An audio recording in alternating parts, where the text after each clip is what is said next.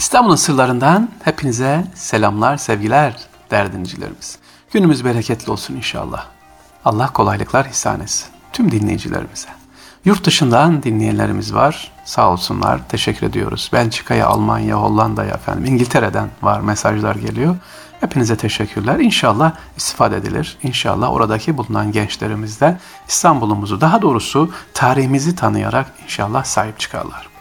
Değerli dinleyicilerimiz, şimdi bugün sizlere bir konak anlatacağım. Fatih'te, Horhor'da bir konak. Önce konak, sonra müze, sonra dekanlık olu binası şu anda anlatacağım yer. Neyi anlatıyorum efendim? Fatih Horhor'da bulunan Abdüllatif Süpi Paşa'nın konağını anlatacağım. Konağın özelliğine birkaç özelliği var. Bu sülalenin özelliğine işte onları anlatacağız efendim. Konak 1845-1854 tarihi arasında yapılıyor. Abdüllatif Supi Paşa'nın ailesiyle birlikte yaşadığı konak. Burada özellikle konak şu anda İstanbul'da görebileceğiniz Osmanlı tarzında yapılmış olan hemen hemen son konaklardan bir tanesi. Konak şu anda İstanbul Üniversitesi İlahiyat Fakültesi'nin idari binası olarak kullanılıyor. Konakla ilgili detaylı bilgi vereceğim ama Abdülatif Süpi Paşa kim acaba? Abdülatif Süpi Paşa, Abdurrahman Sami Paşa'nın oğlu olarak dünyaya geliyor. Ee, kendisi Mora isyanından sonra babasıyla birlikte 5 yaşında Mısır'a göç ediyor. Orada yetişiyor. Mısır valisi Mehmet Ali Paşa'nın özel katipliğinde bulunuyor. 30 yaşındayken babası Abdurrahman Sami Paşa ile İstanbul'a geliyor ve Marif Nazırı oluyor. Şimdi buraya dikkat edin. Marif Nazırı oluyor. Evet yani Eğitim Bakanı. Düşünün Eğitim Bakanı yetiştiren bir aile. Burası Abdülatif Süpü Paşa'nın kendisi eğitim nazırı, e, yine e, babası eğitim nazırı, daha sonra aynı sülaleden e, efendim Hamdullah Süpü Tanrıöver gibi 3. Milli Eğitim Bakanı da çıkıyor.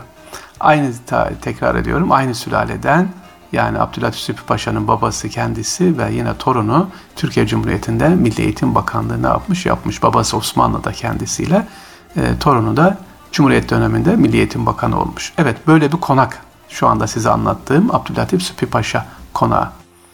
Peki konağın özelliği ne? Aslında Abdülatif Süpi Paşa Horhor'da kendi ismiyle anılan bu konağı bir İtalyan mimara yaptırıyor.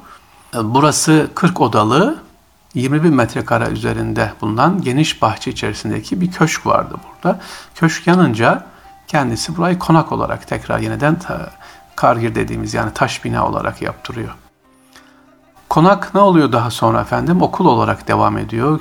Türk Ocağı o binası olarak devam ediyor. Sonra İstanbul Üniversitesi Tıp Fakültesi olarak bir müddet burayı kullanıyor. Hatta müze olarak kullanıyor efendim. İçerisinde çok değerli eşyalar bir müddet sergilendi.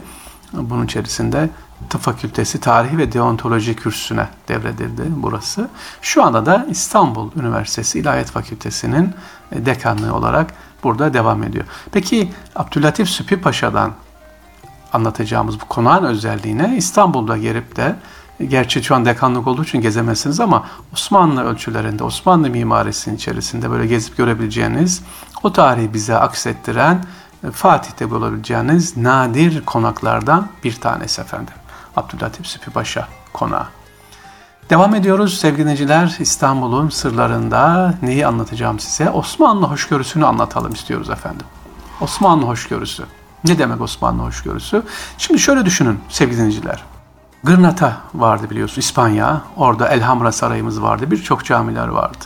Müslümanlar tabi İspanya, Endülüs, Emevi Devleti çökünce İspanyollar ne yaptılar? Tüm İslam eserlerini yok ettiler. Yıktılar hatta. Sarayın bir kısmını da yıktılar. Peki İstanbul fethedilince 1453'te ne oldu? Hiçbir esere dokunulmadı.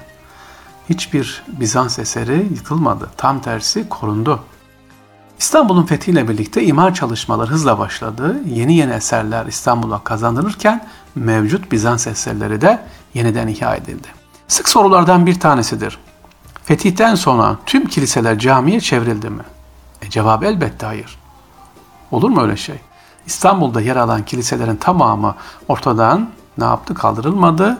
Camiye de hemen çevrilmedi. Peki ne zaman? Hiçbir zaman kilise ya da dediğim gibi eser bu Bizans eseri diye yıkılmadı. Tam tersi Osmanlı hoşgörüsü olarak devam etti. Peki nasıl kiliseler camiye çevrildi? Bir, o mahallede gayrimüslim kalmadığı zaman veya tamamen Müslümanlaştığı zaman orası camiye çevriliyor. İşte şimdi size anlatacağım Hirami Ahmet Paşa Camii. Çarşambaya giderken İsmail Ağa Camii'nin köşesinin e, hemen sokağında sol tarafında Fethiye Camii'ne de yakın. Hirami Ahmet Paşa Camii. Özelliği ne? Bu Hirami Ahmet Paşa Camii'nin efendim Fethiye Camii'nin yakınında yani e, İstanbul fethedilince şimdiki Fatih Camii'nin olduğu yerde patrikhane vardı. İstanbul'daki Ortodoks Patrikhanesi. Patrikhane Fethiye Camii'ne taşınıyor. Bu Hirami Ahmet Paşa Camii'nin olduğu yerde de burası manastır olarak devam ediyordu.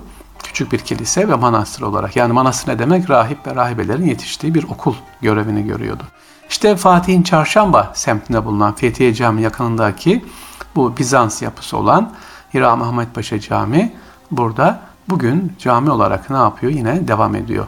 Peki ne oldu daha sonra Osmanlı'dan sonra efendim çeşitli zelzeleler, yangınlar geçiriyor burası. 1930'da kadro dışı bırakıldığı için harap vaziyette ama 1946'da bakın bırakılmıyor. Tekrar tadilat yapılıyor 66'da 68'de ve en son yine 70'li 80'li yıllarda tekrar tadilatı yapılarak şu anda cami olarak kullanılıyor efendim. Bu Hirami Ahmet Paşa'nın özelliği nedir? Camisinin özelliği nedir? Türk sanatı bakımından dikkate değer bir özellik. İç yüzeyindeki yeşil ve kırmızı zemin üzerine işlenmiş bitki motifleri var efendim caminin içerisinde. Bu çok önemli. E, buna biz malakari tekniği deniyor, nakışlar. Bu camide bunu görebilirsiniz.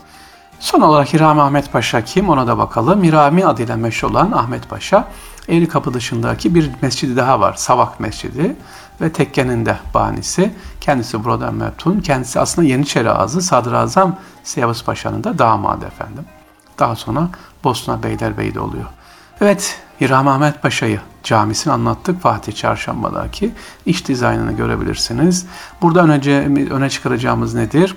Bizans eserleri de olsa bize emanettir, bize mirastır. Onlara da ne yapılıyor? Sahip çıkıyor. Tıpkı Ayasofya camimiz gibi, tıpkı Aya gibi, Küçük Ayasofya gibi ya da Fethiye Camii gibi. Sevgili dinleyiciler, İstanbul'un sırlarındayız. İnşallah tekrar görüşmek üzere. Allah'a emanet olunuz efendim.